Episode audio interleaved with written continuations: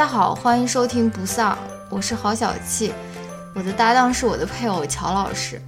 不丧是首档文化类夫妻夜间谈话节目，我们每周分享让自己快乐的文化产品，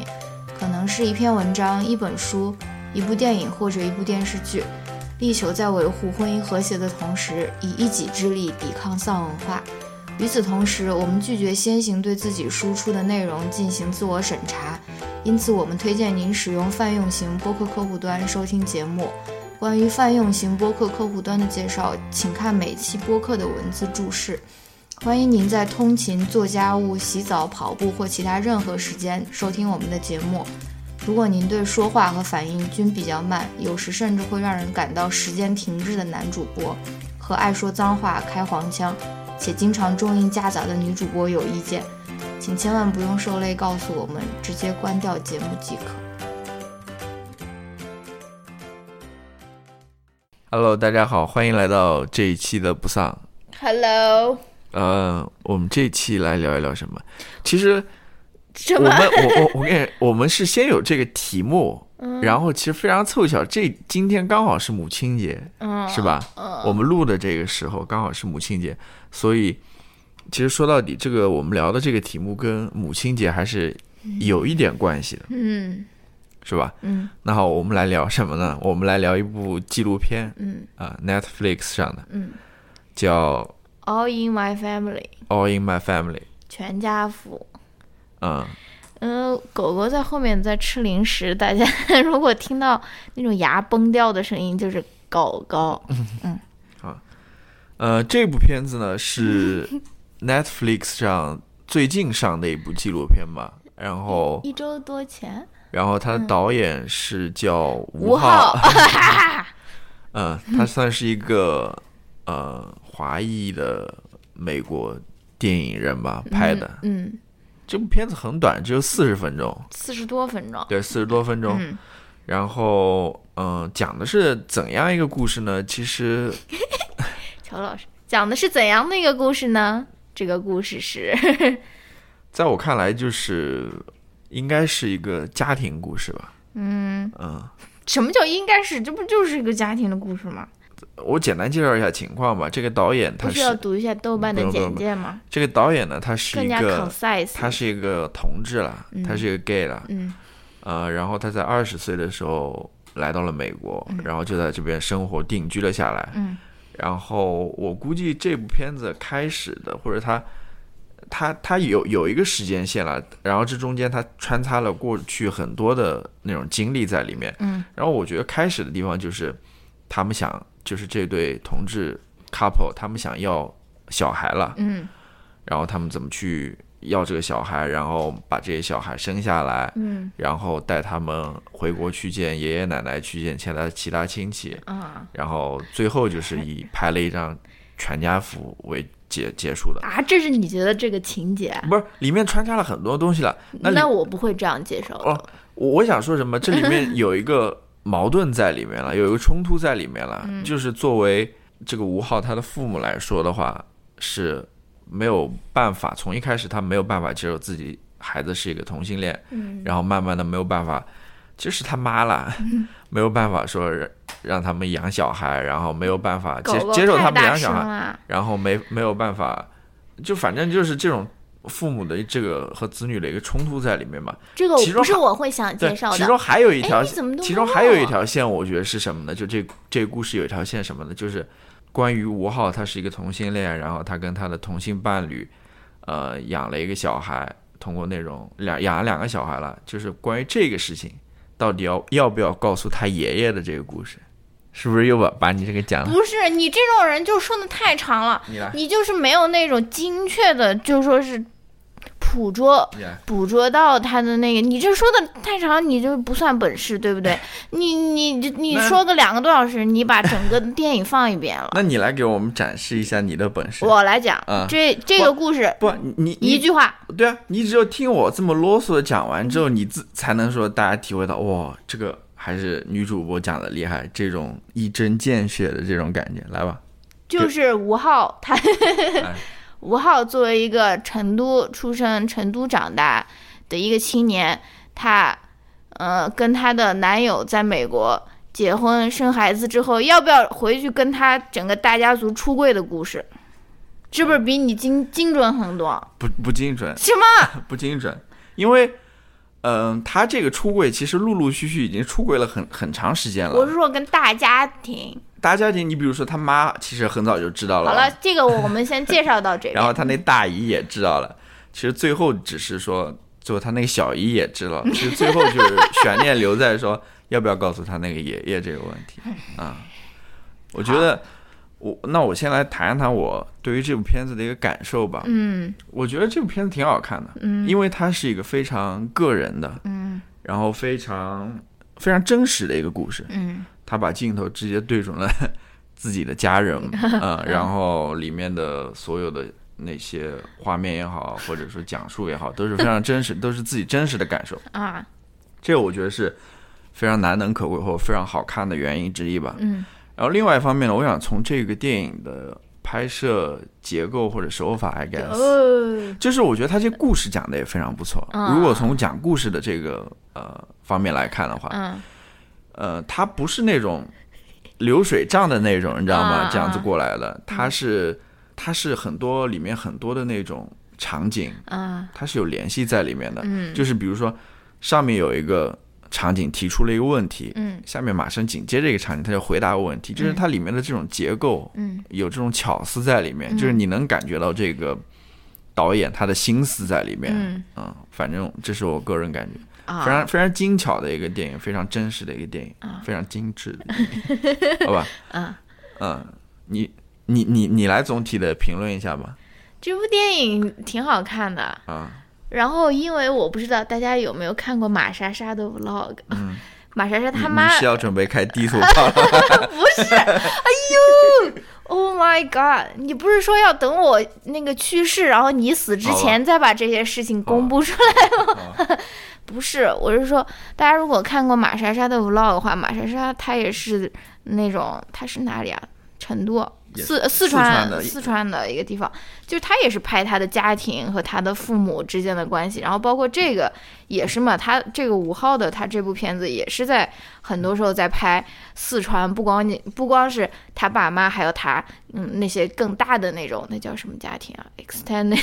family 更大的那种大家庭之间，大家那种互动嘛，我就觉得很有意思嘛。我也不是说就是四川这个地方怎么样，但我觉得可能就是跟他们说那种四川话有关，然后就给人感觉大家彼此的交流就是一方面很亲近，但一方面好像又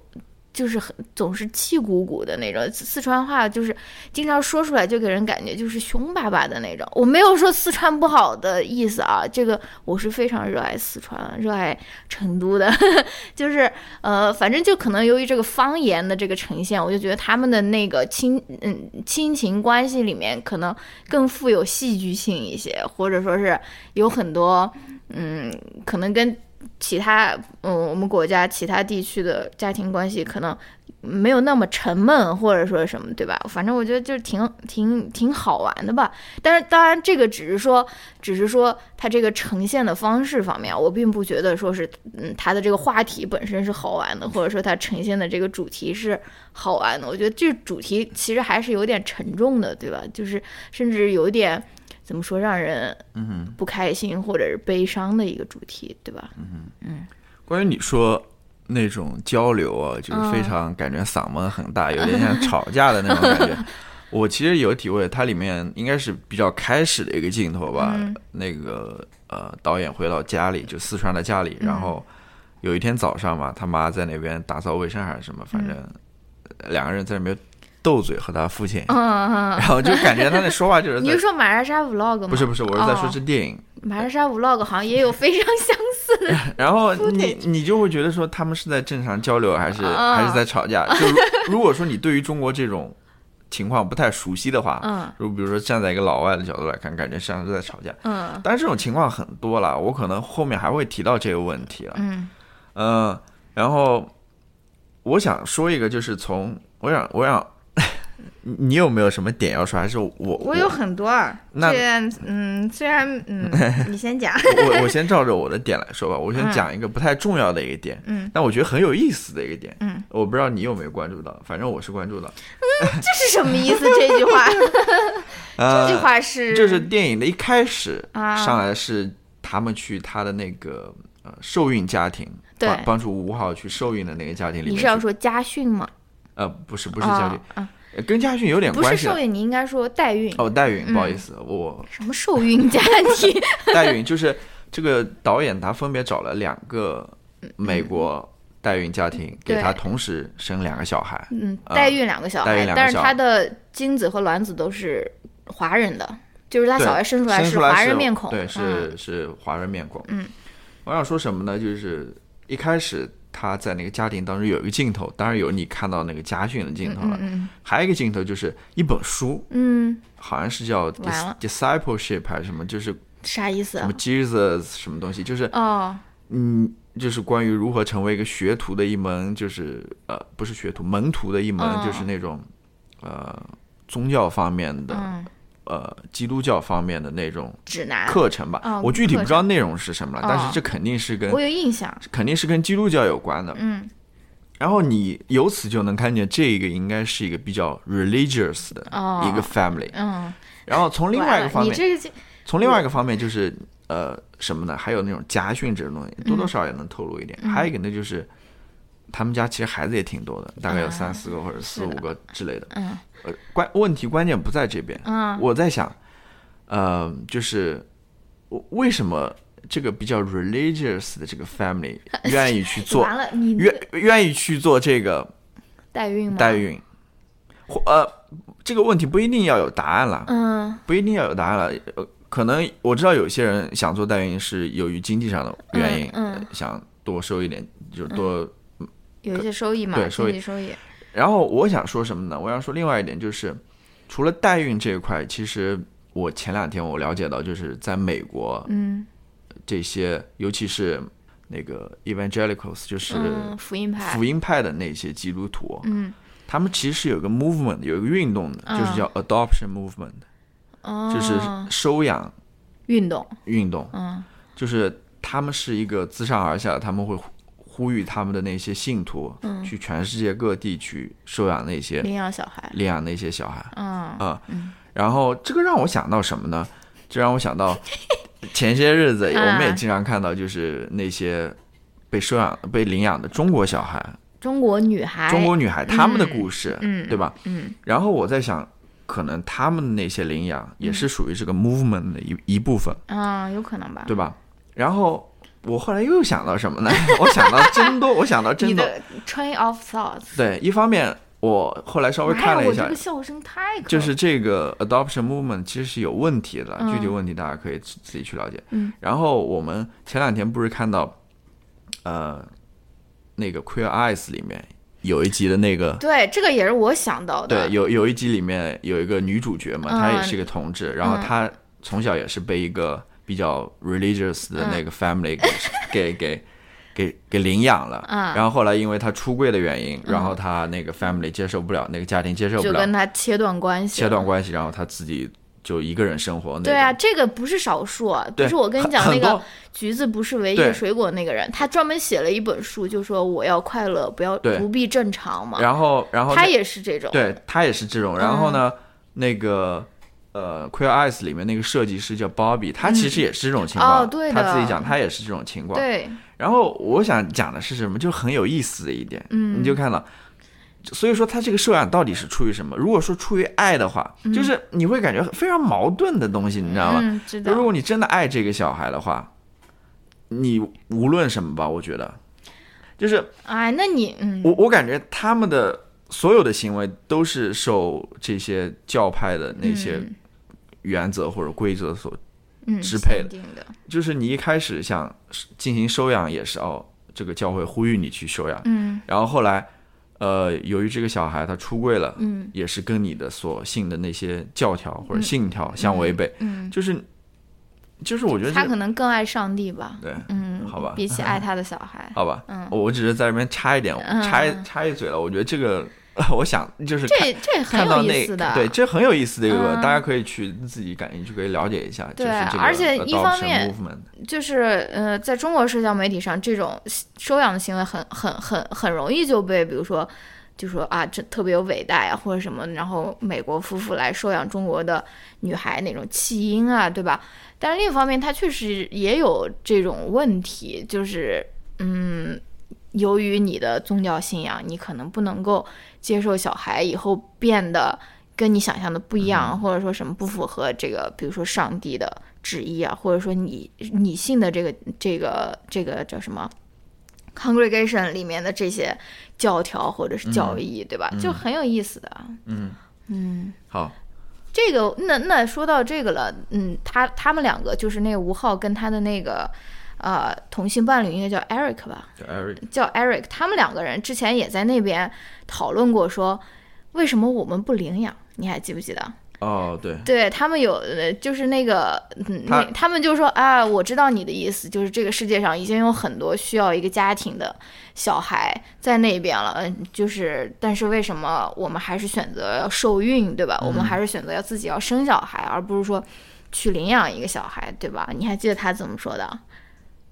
就是他们为了还是为了让吴昊的父母开心嘛？对啊，他们就是还是非常看重这个血缘的这个关系 bloodline， 所以说还是希望有一个自己的真正有那种基因啊什么传承下去啊。嗯、我我就觉得嗯挺有意思的。嗯、你还你还记得爷爷不是一开始就拍爷爷的那个九十岁生日吗？还是什么？然后那个爷爷就说。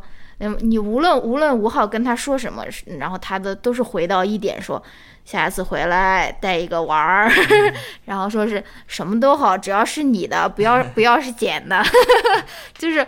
就是很非常非常注重这个这个血缘的这个传承，嗯、对吧？就这个到底有没有我的种？然后他之后他他。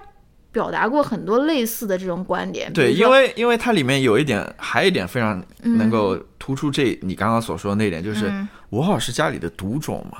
呃、嗯，对吧？是吧？这个词这是叫独种吗？还是独子？独子，好不好？不好意思，什么叫独种？不好意思，是独子，这个、对吧？嗯，他他首先他爷爷，我说那个爷爷应该是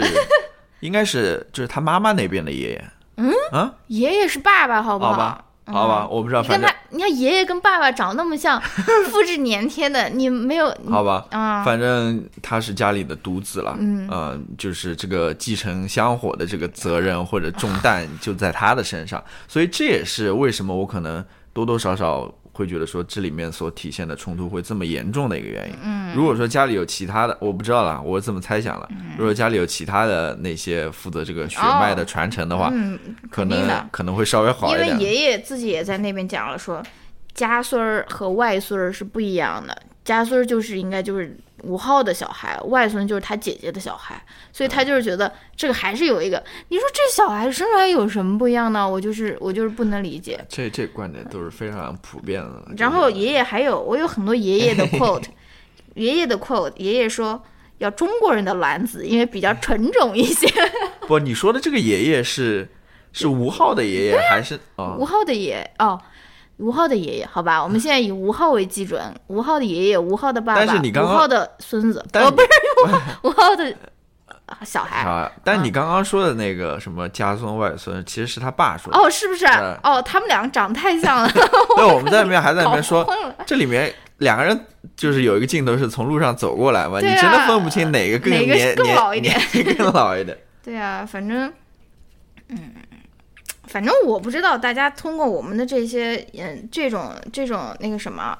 这种描述对这个家庭有没有一个比较直观的一个印象，反正就是一个大家庭，然后也是嗯嗯思想比较传统一些。诶，你这算传统吗？反正也是要要求那种多子多孙，然后呃要要要要血脉传承下去的。然后他妈妈在家里面就是呃，非常勤劳，非常爱打扫，对吧？他妈的那个卫生标准是很很高的、哦。然后他那个什么大大姑还是大姨，在形容他妈，就是说他妈就是努力要把这个家弄得很完美，你知道吧？嗯、就是很干净，然后就是，嗯、呃，反正就差不多是这样的一个家庭。爸爸就是话比较少，然后但是也有想法，对吧？但是家里面一般都是妈妈在那边，嗯，讲话讲的比较多，表达自己的意见表达比较多。反正我觉得是一个挺典型的一个中国家庭吧，比较典型，嗯，挺典型。典型。那好，嗯，那我来说，你说，我来说一个，就是呃，应该是指点这部纪录片主题的一段话啊、嗯、啊！我不知道你 你, 你有没有这种，就你看这总是在这边，好吧，好吧，那那我就攻击我，那那我就不不不征求你的意见了，我就来讲我的了，就是、嗯、应该是纪录片到后面一点，然后他是不是 Love is worries？ 呃，这个是 Eric 说的了，这句话也不错了，但是不是我认为的那一句点题的那一句吧？嗯，嗯就是你讲。呃，电影到后面一点，然后 Eric 带着和那个吴昊带着他们的两个小孩、嗯、应该是出生之后第一次回中国过年嘛、嗯、然后他们一家在他姐姐家里面吃那个团圆饭的时候、嗯、然后吴昊他说过年代表了我不喜欢是中国人的一切、啊、就是他作为中国人、嗯、他那个过年他代表最烦的最烦的一个、嗯、一个呃，节日吧，嗯，然后他说对长者的绝对尊敬，嗯，为了脸面而撒谎和伪装，除了在饭桌上根本不会交流，嗯，逼着吃饭，因为这都是为你好。在我的中国家庭，爱意味着担忧，嗯，从而引起控制，嗯，以减轻担忧，这一切我都迫切的想要逃离。这个其实我觉得是、嗯、对，我觉得就是非常点题的一句话了，嗯，嗯应该是 No love means worries， 就是我说的呀。哦，不好意思，我我以为是那个 Eric 说的，就是, 是 Eric 也说了一句非常呃有意思，或者说非常在我看来非常好的一句话，就是呃那个吴昊问他们说你会不会觉得我父母很烦、嗯、因为他父母来纽约看他们嘛、嗯，然后对他的家里什么都看不惯，你知道吗？这样特别乱、嗯、特别脏，什么乱七八给他打扫卫生，他都打扫了三遍，然后他妈一进来就在那边擦那个茶茶壶，还是觉得不干净。然后，然后吴昊就问他，你你会不会觉得我妈感觉有点烦，或者不适应什么、嗯？他说不是，这就是 part of being family 嘛，嗯，嗯这个家庭就是这样子嘛，里面有很多这种那、嗯、种 struggle 也好，嗯，这也是我想说的一点，就是、嗯、很多时候也不要觉得就是呃。中国人只有中国人有家庭矛盾或者什么，其实世界各地都有家庭矛盾，都有那种非常糟糕的家庭。我我也看到美国故事里面很多那种非常糟糕的家庭、嗯，然后每个家庭其实到最后都是有这种挣扎、有这种冲突在里面的。嗯，但是我想说的是呢，我想说中国家庭有特殊的地方，嗯，就是我刚刚说的，它有一个长幼有序，对，就是有这种控制在里面。对，这个是说实话，你在美国家庭可能不太。美国家庭可能更常见的是你是一个 Trump supporter， 我是一个白左、就是、但是、嗯、就是你你你可能可能有家庭有控制在里面，比如说关于什么政治理念上或者说关于宗教上面的不同啊、嗯、或者什么，但是你最后还是可以逃离这个家庭，我觉得、嗯、就是说还是彼此以个体来看待的这种、嗯、但是在中国家庭你反好像就总无法逃脱这个家庭，就你永远就是在这个里面，在这个家庭的关系网里面，然后你总是受约束受控制的那种感觉，我我是有这种感觉了。对，因为任何的平等的讨论都会被一个就说哎，我是你爸或者说是我是你妈什么，我含辛茹苦把你养大，你现在竟然这样对我，就是一个一个一个没有任何商量的这种，这这可能就是所谓的那种儒儒教儒教社会了，我不知道。呃，我对于这个儒教其实也不太了解，我也不是学习中国传统文化这种，我也不太了解。你要是学习中国传统文化，你还我的天！不不不是，我是说， Divorce. 不是我，我是对于这个中国传统文化其实不太了解，我也具体不清楚。因为儒家这个东西，说实话，就是它不是一直你要开始地域歧视了吗？没有没有没有，你你你想的太多了。我的意思就是说，儒教关于什么是儒教，其实是随着时代的演变在发生变化变化的变法，就就是它。原本的意义，或者说它在某个时代是什么意义，嗯、它是不一样的。嗯、就是我觉得这，我想说什么？我觉得你对于一个传统几千年的传统价值，现在的这种弘扬就是有问题的。就像，哎，就像我的偶像 Ginsberg 说的 ，"Time is on the side of change"， 就是说唯一不变的应该就变化这件事情，嗯、对吧？嗯、所以，嗯。哦那我来谈一谈关于控制这个我是怎么理解的，好吧？我们来，我们来就是讨论讨论。嗯嗯，我有很多话要讲。我是这样想的，就是其实控制多多少少有一点人的本性在里面，就是就是如果你考虑到人是一个动物的话，人是一个规避风险的动物的话，我的天，你想啊，就是他还是希望你控制你，然后让你回归到那个比较正常的轨道上面，嗯嗯，然后过着一个规避所有风险的那种生活，你知道吗？这样子可能存活下去的几率比较高一点。这种什么对我妈野生的经济学然后呢然后呢呃这控制还有一个问题是什么呢，就是说他没有这种能力，没有一种想象另外一种生活的能力、嗯、就是在他们眼里可能只有那种相对来说，或者说表面上来说、嗯、或者说从经济利益上来说、嗯、是相对来说比较安全的，比较好的，或者说比较稳定的一种生活方式、嗯、他并没有考虑到其他生活方式或者呃活下去的这种可能性是吧，嗯嗯。然后我在我我这边又写了，我说为什么会出现这种情况呢、嗯、为什么这种控制欲既然它是人类呃一个普遍的，人作为一个物种普遍的一种焦虑的话、嗯、为什么中国人尤其这么明显呢？嗯，我抢答。你抢答。嗯，就是因为中国的那种父母关系，他特别强调一点，就是我为你牺牲了多少，就是他他的爱不是建立在爱本身，而是建立在我为你的付出，我为你的牺牲，我含辛茹苦把你养大，我为你牺牲了我的。然后呢，反而你你反过来，那他就是变以这种为筹码对你进行一种控制嘛，就是说我都这样子牺牲你，你现在竟然还不听我的，你竟然不乖乖，对吧？嗯嗯，但是我我还是想回到这个纪录片上来来讲了、啊，就是这个纪录片它，它、啊、我们刚刚说到嘛，吴昊在说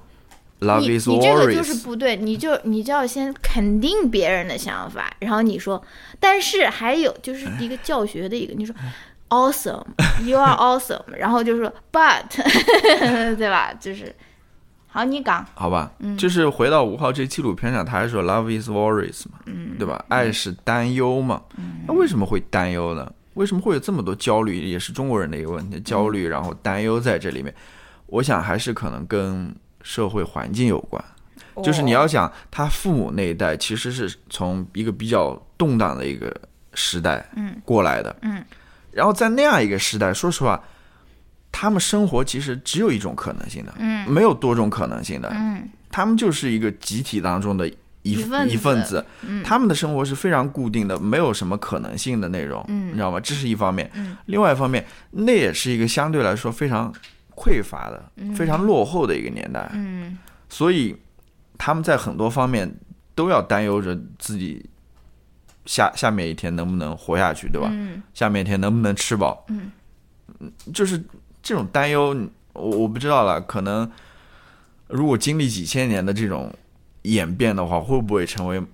某个我们这个人种的 一, 一, 一种生理性的，或者进入到 D N A 那种、啊、然后 no, no, no. 我我至少从文化上来讲的话、嗯、这个是讲得通的，我觉得 嗯, 嗯，这种担忧在里面。然后嗯, 嗯，你说还有一种是我想到的，你说就是你不觉得你的小孩是一个有能力承担他所选择的东西后果的人，是对吧？就是一旦选错了你就完了，你就死了，对吧？你就是赶紧完蛋了，就是嗯，但是其实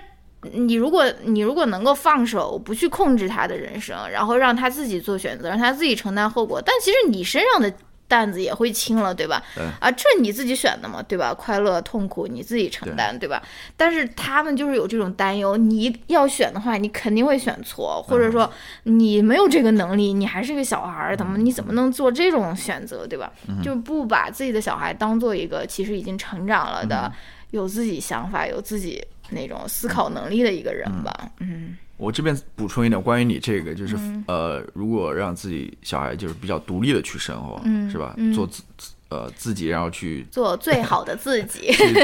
自主决定一些事情。嗯。然后我刚好在准备的时候，我看到，因为今天是母亲节嘛，啊、我在推特上面看到了，呃，一个人发了一条推，完了要念英文，你知道是谁吗？就是这个、Bar、这个作家，就是写那个 Dime。And 就是写那个哦、oh, ，Nickel and Dime，Nickel and Dime、oh, 那个中文中文翻译是什么？哎呀，叫啥呀？就是非常有名的一本，就是他去当那个拿那个我在底层的生活，哦，我在底层的生活，嗯，我在底层的生活。这个作者，嗯，他现在也很老了，是一个老太太。他当时做那个 field work 的时候，已经是一个老太太了，我感觉。对，然后他刚好是母亲节嘛，他又在自己的那个推特上面发了一条、嗯、一条推，然后他是说什么呢？就是哇，他还玩推特。对，他说为了纪念这一天，他要公布，就是向大家宣布，呃，如何去。raise a perfect kids 去抚养一个完美的小孩。嗯，非常 intriguing。 对，他说 it's neglect、嗯、是吧、嗯、因为翻译成中文是什么，就不管嘛，就是忽视嘛，忽略嘛，或者放手嘛、嗯、对吧、嗯、他说不许把前面的剪掉啊。他说让他们去呃呃 clean their room， 就是去清理自己的房间、嗯、然后去去洗他们自己的衣服、嗯、然后去去呃去让他们做自己的早饭等等、嗯、就是去让他们学会独立嘛、嗯、然后他说最重要的一点是要要要 trust them、嗯、要要信任他们、嗯、你知道吗、嗯、我觉得我觉得他这个话就是总结你刚刚那点，就是我觉得他说 说, 说的非常好，是的，是吧？然后我后来我想到什么呢，其实很多时候放手就意味着独立嘛，能让他们独立起来、嗯、其实你往往很多时候你不愿意放手，或者你一直控制他的生活的话，它所带来结果其实是不好的，就会变成依赖、嗯、你知道吗、嗯、如果说就就跟很多时候我们会说你父母不会陪伴你一辈子呀、啊嗯啊嗯、然后等如果说等他们真的过世了以后你还是有这种依赖性的话，你、嗯、如果你就是作为一个父母来讲，你也觉得你也觉得不好呀，对吧、嗯、如果说你真的是 worry 就是担忧你的小孩的话你不会想啊，我我现在这么爱他，然后这么让他这么依赖我、嗯、等他等我去世了之后、嗯、他怎么办呢？对、啊、那很多时候他会说啊，你赶快去结个婚吧，然后让让让让另外一个女人来照顾你，来控制你、就是、来控制你来照顾你，然后接我的班。然后从这一点来讲的话，的确控制的确是不好的、嗯、是是是有问题在里面的、嗯、我觉得嗯嗯。你还有什么？你的这个密密麻麻的笔记、嗯、没有，我关于这一点我就说到这边，就是关于、呃、独立啊，关于放手啊、嗯、关于控制这一点、嗯、这个是非常好的一点、嗯、然后另外一点我就想谈的呃，跟这电影有一点关系吧，但是也不是说很很强烈的关系、嗯、但是也是跟父母和子女之间关系有关的，就是关于情绪这个问题、oh. 就是也是你刚刚说的，就是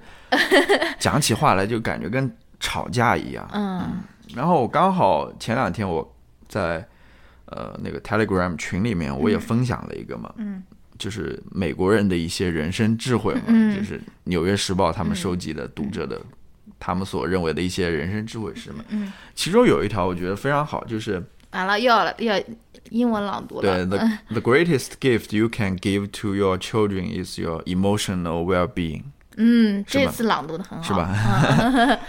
就是你的情绪的健康和稳定，对，是其实是给你孩子最好的一个礼物, 礼物对啊，这个黄磊老师也说过同样的话，最好的育儿就是爸爸爱妈妈嘛，对吧？就是他里面其实讲的是还跟我想要讲的有一点不太一样。他后面他后面、嗯、他后面其实说了，他说呃他们在呃养育小孩最初的阶段，嗯，因为很困难嘛，就是有很多事情要考虑嘛，嗯，就是非常混乱的那种状态。嗯，他们说，即使在那种状态下，你还是要保持一个情绪的一个稳定。哦、他他们他们说什么？就是你要给自己一个 break，、嗯、一个放松、一个放假的一个机会。嗯，他说他们会去，即使说刚有了小孩，他们还是会去看，比如说棒球赛啊，嗯、他们还是会出去玩啊，什么、嗯、就是。这种活动是能够帮助你去放松自己的心情的、嗯、其实然后他说呃，他们的女儿因此也从中学会了一些、嗯、学会了一些比较重要的一些、嗯、怎么说呢，一些一些生活的技能，一些特质吧，比如说什么 self confidence 啊、嗯、比如说这种呃 mutual respect 啊、嗯、这种这种东西、嗯嗯、就是说他是你的小孩是能从你这种情绪的稳定当中能够获益的、嗯、能够收获的，嗯，然后我想说的是什么？我想说跟这个稍微还有一点不一样，嗯，就是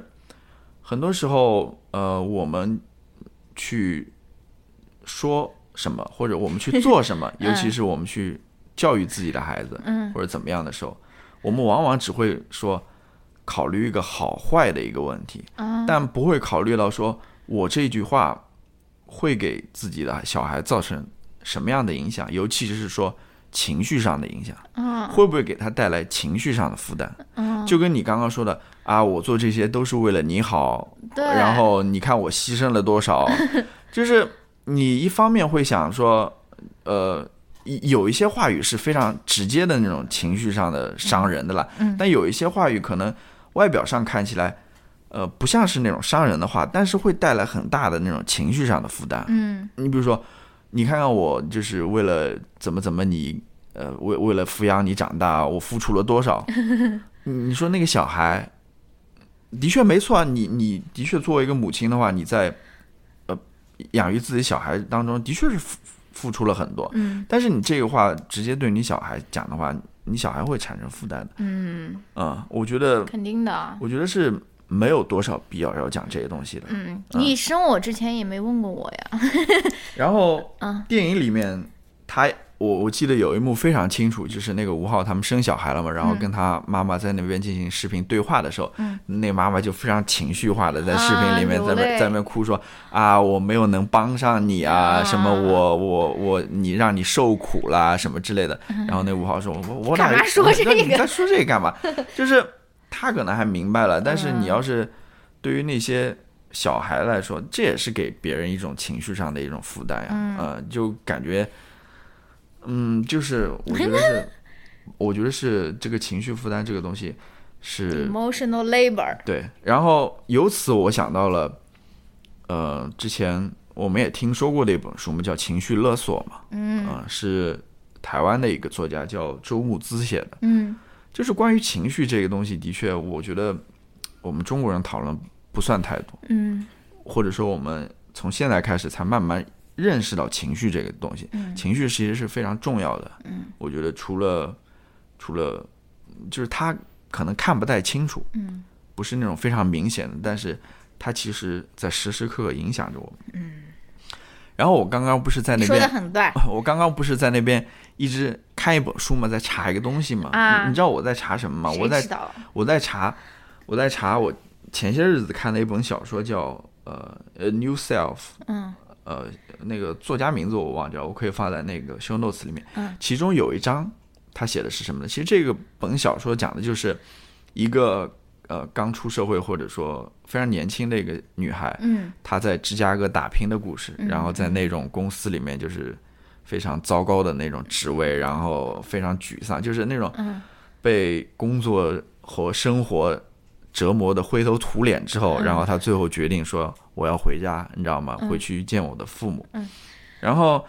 我觉得她父母的一个反应就是非常好的一个例子吧，嗯，在我看来他能够在这么难过的时候回想到要回家，我觉得这很不容易，啊，对啊，对啊，这跟我不是说我多少人回到家更更糟心呢？对，其实他父母应该是知道他的生活的困境或者处境的，啊啊，但是他父母从他就是去火车站接他到最后送他走，嗯，就是没有说问一句，没有问一句话，然后，啊，但是他是怎么表现的呢？他父母都在讲他们自他父母自己的故事，哦，讲他们自己非常有趣的一些事情，嗯，他也没有去问自己的小孩你生活的怎么样，然后你是不是生活的不好啊，嗯，我为你担心啊，我没有，完全没有讲这个，嗯，然后他只是说呃，我觉得我应该带你去购物，让你就是买一些新的衣服，让你看起来更加好一点，嗯，他母母亲带那个女孩去购物嘛，嗯，然后只是在最后走之前晚上他们在外面吃饭的时候，嗯，他父亲和母亲在那边回忆他小时候的事情嘛，嗯，说他有一次因为跟教练吵翻了还是什么，结果直接从那个篮球队就退出了，你知道吗，嗯，然后他说 We are very proud of you， 就为他感到非常自豪然后后面他紧接着说，他说呃，我们其实从来没有为你担心过，啊，就是呃你没有什么值得好担心的，你你 you look great，嗯，然后就是就这种态度，就是其实我知道这个父母肯定还是会担心的，嗯，但是他们没有表现出来，嗯，你知道吗？就是他们从外表上来看还是一个比较正面的比较支持的这样一个态度、嗯嗯、就是我刚刚说的没有说给你再造成一下情绪上的这种负担。对、啊、我就在那边想，如果说一个中国的孩子遇到了这样子的问题，完了你的这个工作要保不住了，或者或者这种问题其实在中国现在年轻人面临的压力也非常大、嗯、生活上的工作上的，然后你还要想有多少年轻人他中他在工作中获得失败以后他会想到说我要回家去疗伤的，没有多少人吧。 对, 对我知道，如就是即使家一般都是、呃、即使即使我们知道了压力更大的地方，对，一方面比如说工作上我不清楚了，至少从生活上、嗯、尤其是婚姻上家里会给你很多压力的那种、啊、这个不用说了，就是即使是一个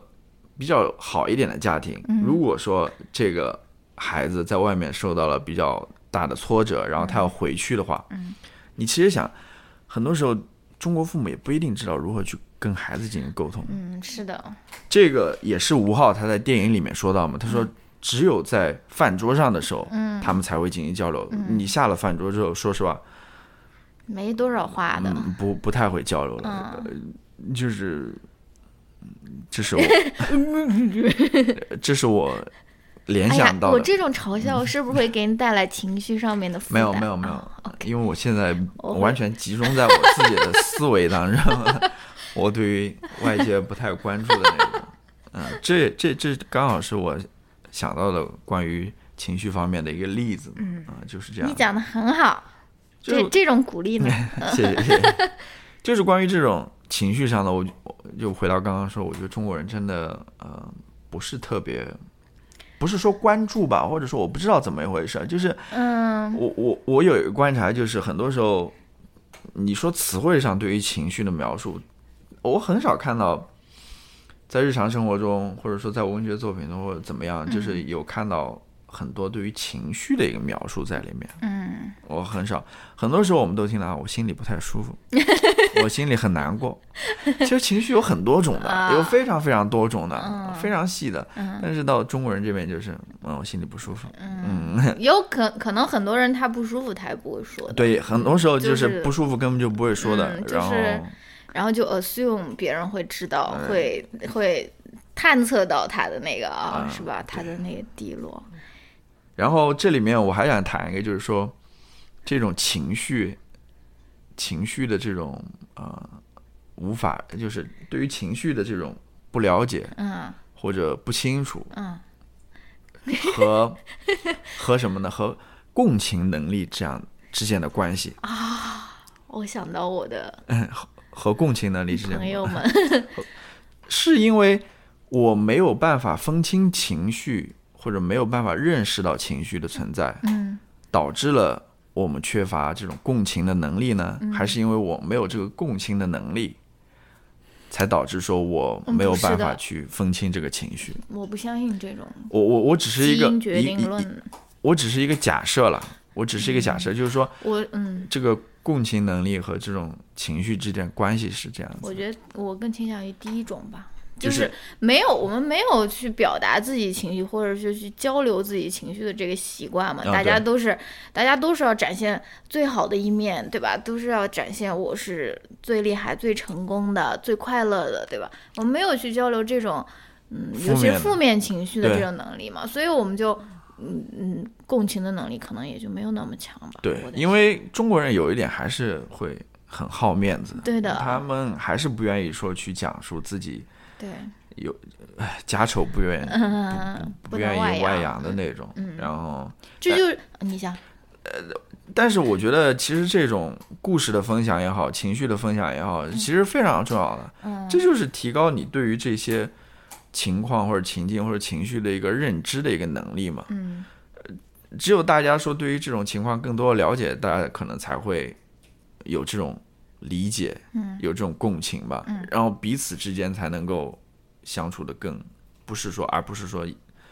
一直会有矛盾存在在那边、嗯呃、可能还是回到问题的节点那边了你要想这个吴昊他母亲其实在刚得知他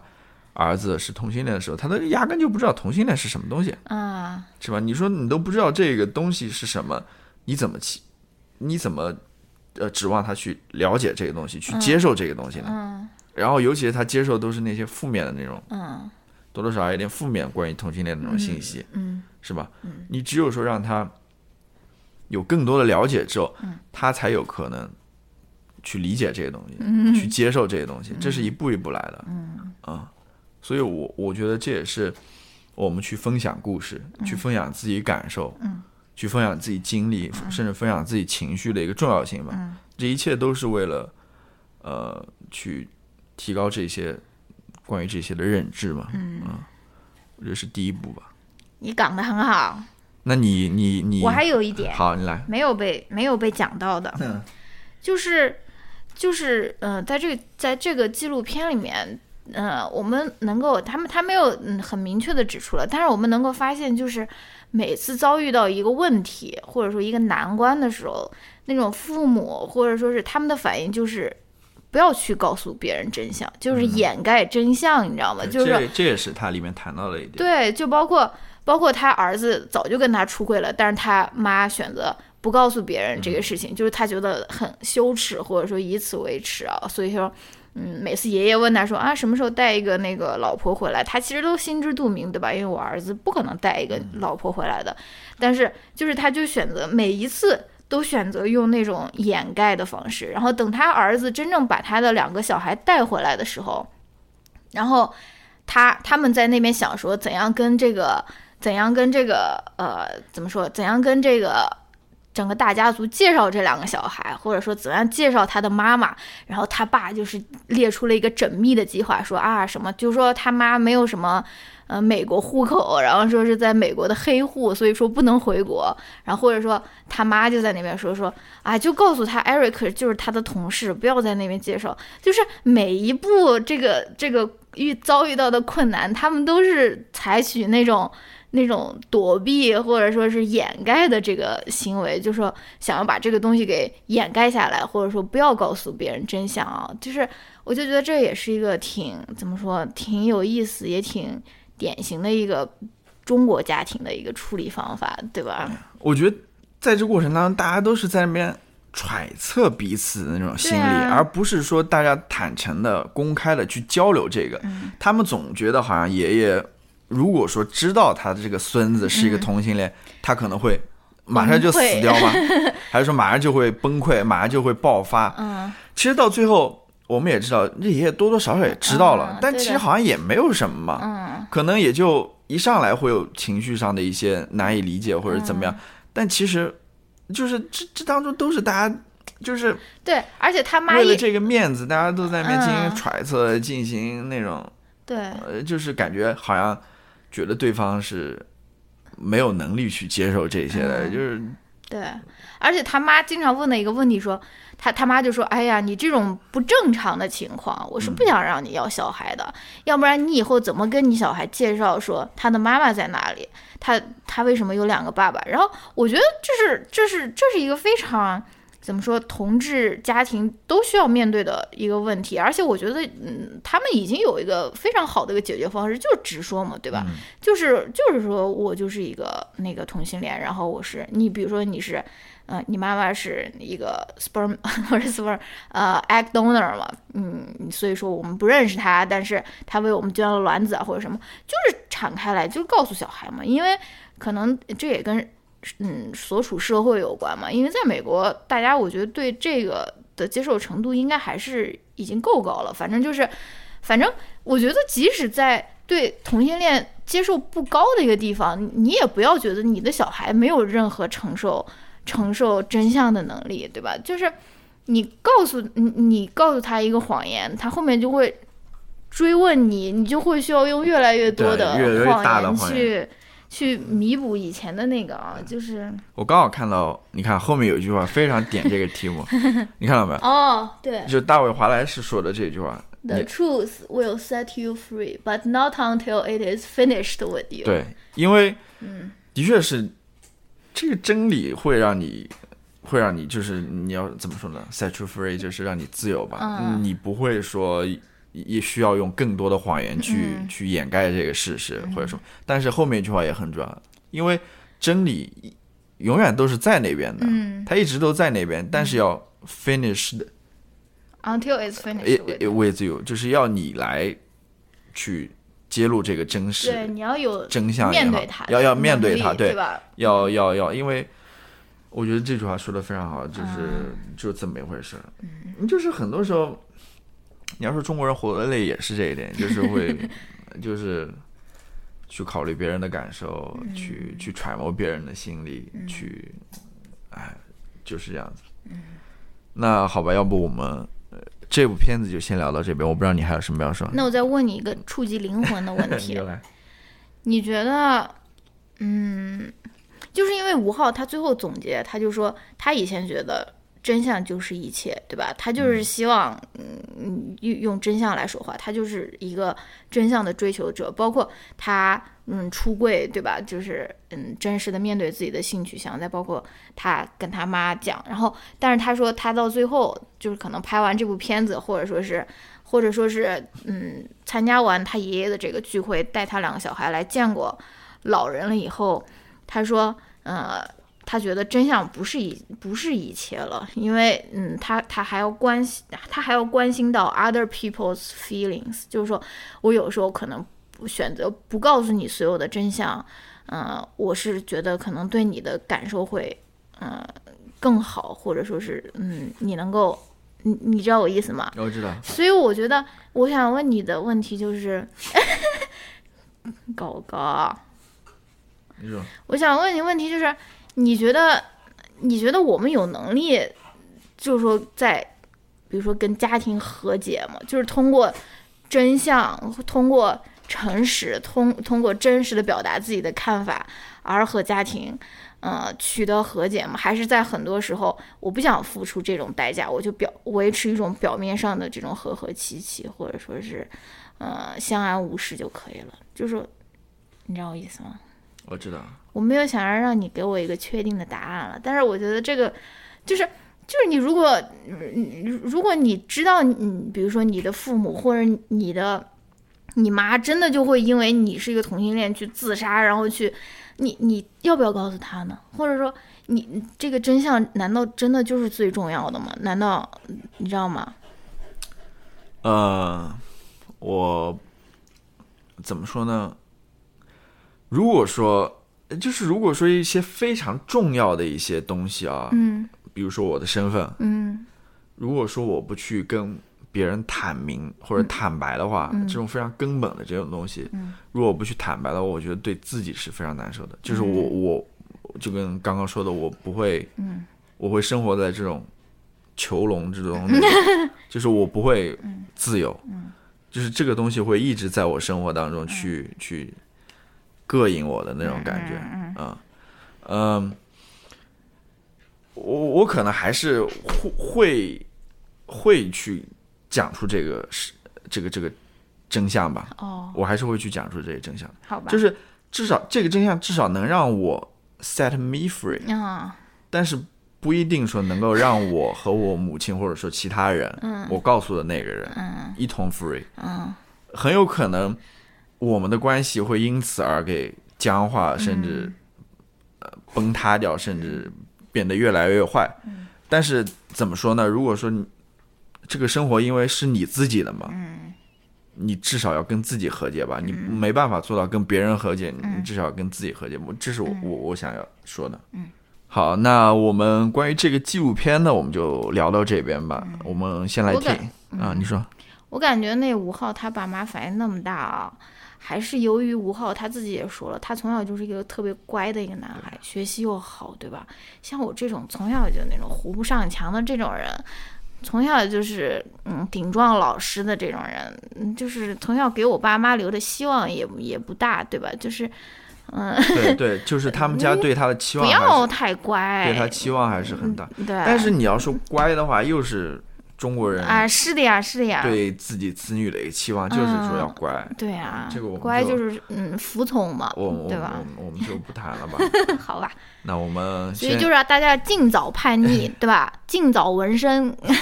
你你尽早打鼻环，我, 我不知道你在呼吁什么。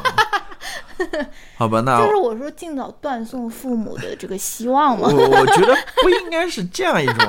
这样一种关系吧。而且我觉得现在我我有一个想法啊，或者说我有一个感觉，就是现在的父母，我觉得在认知或者认识方面，应该比上一辈要好多了。当然还是有 hopefully hopefully 啦，嗯，我觉得这个问题会会越来越好吧。嗯，一代又一代过后，嗯。我希望这个对于这个子跟子女之间关系这个能够得到缓解吧、嗯嗯、那我们就先听一段音乐，然后进入到推荐和回答问题环节。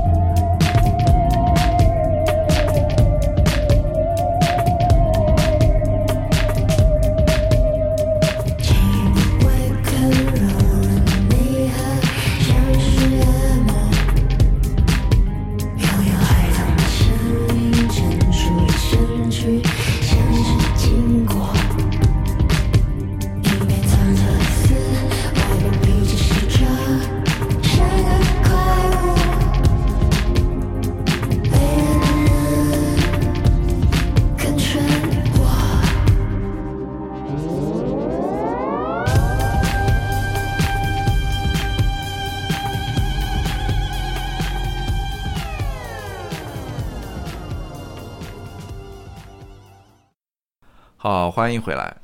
这期我们推荐什么呢？你有推荐的吗？有啊，你先来，你先来。很多。你说，我先推荐大家看一个预告片吧，就是一个那个今年夏天会上映的一部电影，是 Awkwafina 演的。嗯。Awkwafina 我不知道大家知不知道她，她是一个，她爸爸好像中国人，她妈妈韩国人还是什么，反正她应该是会说非常少的。嗯，中文吧，韩文应该也可以。他也是一个 Asian American， 所以他是一个美国人。他在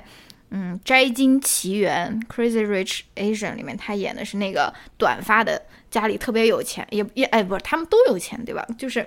他演的是那个女主角的那个好朋友，对，就是他到他家试衣服啊或者什么的那种啊。然后他现在呃在美国应该也是一个比较当红的一个亚裔演员嘛。然后他嗯跟呃。中国的一部导演，他叫呃一个导演，他好像叫黄露露还是叫什么呀？我一下没没没没没事。然后他呃他们合作了一部电影叫《The Farewell》还是叫《Farewell》，然后最近刚出了第一呃第一款的一个预告片。这个我为什么在今天的这个节目推荐呢？这个也是一个非常中国式的。家庭的一个故事，或者说是中国家庭和美国家庭它所产生的一个碰撞，因为那个 Awkwafina 她还是一个美国长大的一个小孩嘛，这个故事就围绕着她奶奶得了癌症，他们要不要把这个消息告诉她奶奶的这个故事。然后由于她奶奶得了癌症啊，所以他们很多比如说在美国的亲戚很很多年没见了，然后都回去看她或者什么，然后她的中国的那边的亲戚或者他的父母就非常坚定的说这个不能告诉奶奶。然后 Awkwafina 他就非常不理解嘛，对吧，就是说每个人都有对自己生命的那种知情权嘛，对吧？就是这也是一个东方的那种比较集体主义和西方的那种个人主义之间，在一个家庭里面它所产生的一个碰撞嘛，对吧？所以我非常期待这部电影，大家也可以先去看一下它那个呃预告片。有很多人都说啊，预告片我什么看了都哭了八次还是什么的，反正我觉得我是我是非常期待，呃，今年夏天这部电影。然后还有一个我想推荐，你说，也是我们最近在看的，叫《切尔诺贝利》。嗯，《切尔诺贝利》是一个 H B O 出的一个剧，就是根据切尔诺贝利核电站呃泄露那真实事件改编的。虽然说听上去跟我们今天聊的主题没有关系，但它其实也是有关系的，尤其是呃，尤其是我们在讲说用怎样的方式面对这个真相的这个问题。就是说切尔诺贝利它当然是一个非常非常呃严重的非常不好的一次核泄漏，但它之所以它有那么大的影响，或者说那么大的这个影响好像不太对，嗯，有有有那么大的那种后遗症，还有一个方还有一个原因，就是因为当时的政府或者说是当局，他们试图去掩盖下来这个事情，就是说他没有及时的把那些居民撤离啊，或者说他们还试图给他营造说啊、uh, everything is fine， 对吧？就是这样的一个这个这个这个怎么这个幻觉之中嘛，所以才造成了后续他的这个核泄漏，呃，有了如此巨大的一个后遗症或者一个影响吧，对吧？多少几十万人因此或患癌症啊，或者说什么，就是非常非常非常可怕的。所以，嗯，对 ，Truth will set you free 。对，这个是一个国家层面上的一个怎么说，集体的对于这个真相的一个掩盖造成的一个严重的后果吧。对，很多时候我们就是去反思一些大的那种灾难的时候，无论是天灾也好，嗯，或者是人人人造成这种人灾也好，嗯，其实很多就是一是反思的重要性，嗯，另外一方面就是说你从反思当中能够意识到其实里面很多人祸人祸在里面，嗯，包括今天是五一二，对啊，我们之前录过，我们去年录过一期关于五一二的，我我想说的就是这一点，嗯，今天除了是母亲节之外，也是汶川大地震，嗯，十一周年嘛，嗯，纪念日嘛，就是很多时候，对啊，嗯，就是好吧，那我其实没有什么要推荐的，我暂时想不到什么，嗯，那我们来回答一个问题吧，嗯，嗯，这位听众其实给我们回答了呃提问了好多问题，哦，不好意思，他叫王子毅，我的妈呀，我的记忆怎么有这么大的偏差，哎，但是他叫露露王哇Okay. 那你可能记得人家是英文名字嘛？哦，oh, 他英文名叫露露，露露王嘛。哦，oh, ，OK， 好吧，嗯，那就是这位听众给我们提了好几个问题，我想统一回答，不知道，都是比较大的问题，然后不清楚。他其中下一位他，他其中第一个问题呢，跟我们今天聊的有一点关系吧，但是我先读读看了，嗯，然后他说对孩子的看法。应该不是农业社会孩子就是生产力，那么是尼采的生育是为了伟大的创造者超人，还是纪伯伦式的孩子并非由我们而生，只是经由我们而来，父母只是道路。不知道，我们下期再见我的确不知道该怎么回答这个问题，但是你可以聊一下对孩子的看法。哦，对孩子看法是吧，嗯，对啊，嗯，对孩子的看法我不知道，我也不知道，我还我其实其实嗯，其实我们之前聊了很多了，嗯，在前面那个环节的时候聊了很多。狗狗，你看你那个音波，你看你离那么远。我想说你你你你后面提到的这三种看法都是比较形而上，都是比较呃比较抽象的那种看法，嗯嗯，其实我不知道这样子的看法对于你，如果说你是一个真正的想去养育养育自己孩子的人，有多少呃指导意义指导意义吧。嗯，我怎么都知道你要讲什么，嗯，我觉得可能指导意义不大吧，嗯，因为很多时候其实养育孩子更多的是一些非常具体非常 nuts and balls， 对，非非常现实的一些问题，嗯嗯嗯，然后我其实也不太认为这些哲学家也好，或者这些哲学 理, 理论也好，他们一开始上来的目的就是为了讨论孩子，嗯，他们可能更多的是讨论人的境况，嗯，或者讨论一种社会关系，嗯，或者在讨论一种社会情境，嗯，只不过他们提到了孩子罢了，嗯，我是这么理解的。嗯，那你要说你对孩子是怎么看待的？啊，领养代替生育。或者说你对孩子的看法是什么？我我一下子想不起来。我们录过一期啊，女性生育权的那一期，你可以去听一听。我我不记得我在里面都说了些什么了，哦，但是，哦，好吧，可能我更认同这个纪伯伦的孩子。哎 ，me too。对啊，就是他不是我们而生，嗯，只是经由我们而来吧。对，嗯，啊，就是你还是孩子，说到底还是一个独立的个体，嗯，你还是应该让他独立发展的。嗯。并不是你的一个，嗯，呃，并不是完成你的梦想的，对，也不是你的一个附属品。嗯，然后其实很多时候我们都会说孩子是亲骨肉啊什么这种，是亲骨肉了，但是他到最后还是要跟你断，到最后不是生下来不就跟你断离了吗？嗯，好吧，我不知道我这个回答让不让你有没有让你感到满意了？嗯。我们真的其实陆陆续续聊过很多次这个，比如说聊徒手攀岩的时候，不是也聊过吗？你如果有一个孩子要去徒手攀岩，怎么办，对吧？嗯，对吧？我觉得，哎，有有什么说的呢？孩子就是对我领养代，但其实我另外一方面我也觉得就是。呃，当然也跟孩子独立个体有关了，就是这种放手啊，嗯，这种就是你不要觉得孩子是一个，我们也说过，就你不要觉得孩子是一个非常脆弱的，嗯，需要你来保护的，嗯，然后需要你来呵护的，无论是说从呃日常生活上来，还是从思想上来说，嗯，就是需要你去精心呵护那种，嗯，甚至说到了二十岁，到了三十岁，还要去去去依赖你，或者说去，嗯，去保护他的这样子，嗯。其实我觉得孩子他作为一个生命来说，人类的话啊。嗯，人类的一一员的话，嗯，他的生命力是很顽强的。就是很多时候，即使你在呃小时候，你可能生活在一个不是特别呃好的一个环境当中，嗯，对吧？嗯，他到最后也不一定代表着他最后就会怎么怎么样。嗯，就人是有这种强大的生命力在那边，我我是相信这一点的。嗯，啊，就没有必要太过分的担忧，嗯，就是去忽视它，嗯，是吧？嗯，但同时又也要去信任它，对，支持它，对，支持它，对，我觉得支持是很重要的，嗯，而且，嗯，呃，而且我觉得我们很多时候，我们从小接受的那种教育里面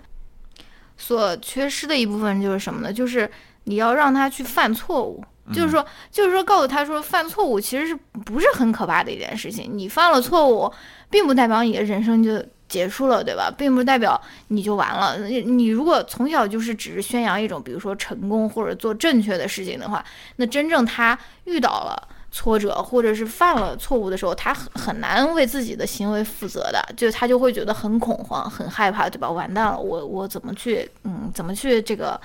这个掩饰这个错误，而不是说我怎样去 take responsibility， 对吧？就像昨天我看那个我是唱作人里面我的曾轶可哥哥说的，他说什么你喜欢我的荣耀，但是你爱不爱我的失败，或者说什么你喜欢我的什么什么爱不爱我灵魂的残缺啊，或者或者说什么，就是嗯、呃，反正大家应该明白我的意思吧，嗯，嗯，但是我最主要想说的就是领养代替生育，嗯。瞎讲的，开玩笑的啊，妈。嗯，好吧，你还有什么要说吗？那要说呢，就还有很多。对，这个问题太大了，就是你对于小孩怎么看的？嗯，你看我们这种都没有生过小孩的人，都都有这么多看法。看法你要是对于那种有小孩的人了，哇，有小孩的人并不一定说。呃，对，我觉得在这个母亲节啊，就是很多时候我们仅仅就是在那边。说一句母亲节快乐啊，母亲是伟大的或者什么，我觉得我们可以就是让更多有过这种养育或者抚养小孩的人出来去讲他们的故事，无论是当中的艰辛也好，当中的快乐也好，对吧？当中的那种让你值得骄傲的时刻也好，嗯、当中那种让你觉得沮丧的时刻也好，嗯、让你灰心丧气，嗯、我觉得要更我我觉得我是呼吁大家更多的人出来讲述这样子的故事的。嗯嗯、讲述这样子的故事，一个目的就是去发现真实的母亲的这么一个角色，嗯，去去试图去找到这个母亲、哎、关于母亲的这个真相。嗯，只有这样子，我觉得才是、嗯、才是关于这个。母亲的角色也好，或者关于这种父母与子女的关系也好，嗯、我们才能够有有正确的认识吧，嗯嗯、而不是到最后，其实关于很多事情都是这样子的，而不是到最后大家都是在那边讨论一些不真实的东西，不真实的感受，嗯、就不知道在讨论什么，就是感觉、嗯、怀孕后一个月身材恢复八十斤，对，就是在那边，我不知道，就是在那边，嗯，好的。明白了，我快热死了，老姥姥，咱把空调开起来了。幸好这不是一个那种视频博客，要不然我又完了。要不然那个，好吧，那我们就这样子，我们下一期再见。嗯、然后，如果你有什么问题的话，欢迎给我们提问，因为我们问题已经用完了，用完了，快，真的快没有了。嗯、好，那我们就这样，拜拜，拜拜，大家。Where are you going? Going out. With who?It's none of your business, okay? What you gonna do later? Stop acting like you care about me. Stop acting like you want to know something about me. You don't know nothing. You don't care. Stop asking. I care.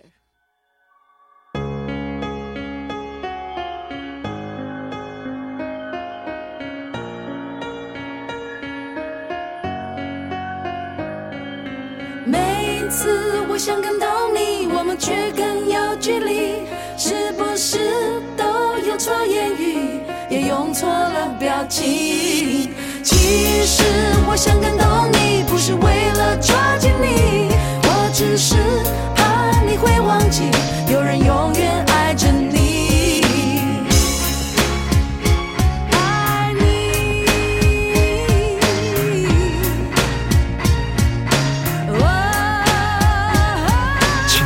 我这真心话，你每天看着我长大，但你是否了解我内心矛盾的对话？你板着脸孔，不屑地对着我看，我的视线没有勇气，只好面对冷冰冰的地板。这就是你，这就是我，我们之间的互动，何时开始慢慢加以冷藏，加以冷冻？我好想逃，我好想躲进一个洞，我需要真正了解我的人为我进行解救。这就是我的内心，请你仔细地碰。我试过好多次的机会，想要触碰你手，课本写说你能是我最好的朋友，但是显然不是。我叙述我的故事，每次我想更懂你，我们却更有距离。是不是都用错言语，也用错了表情？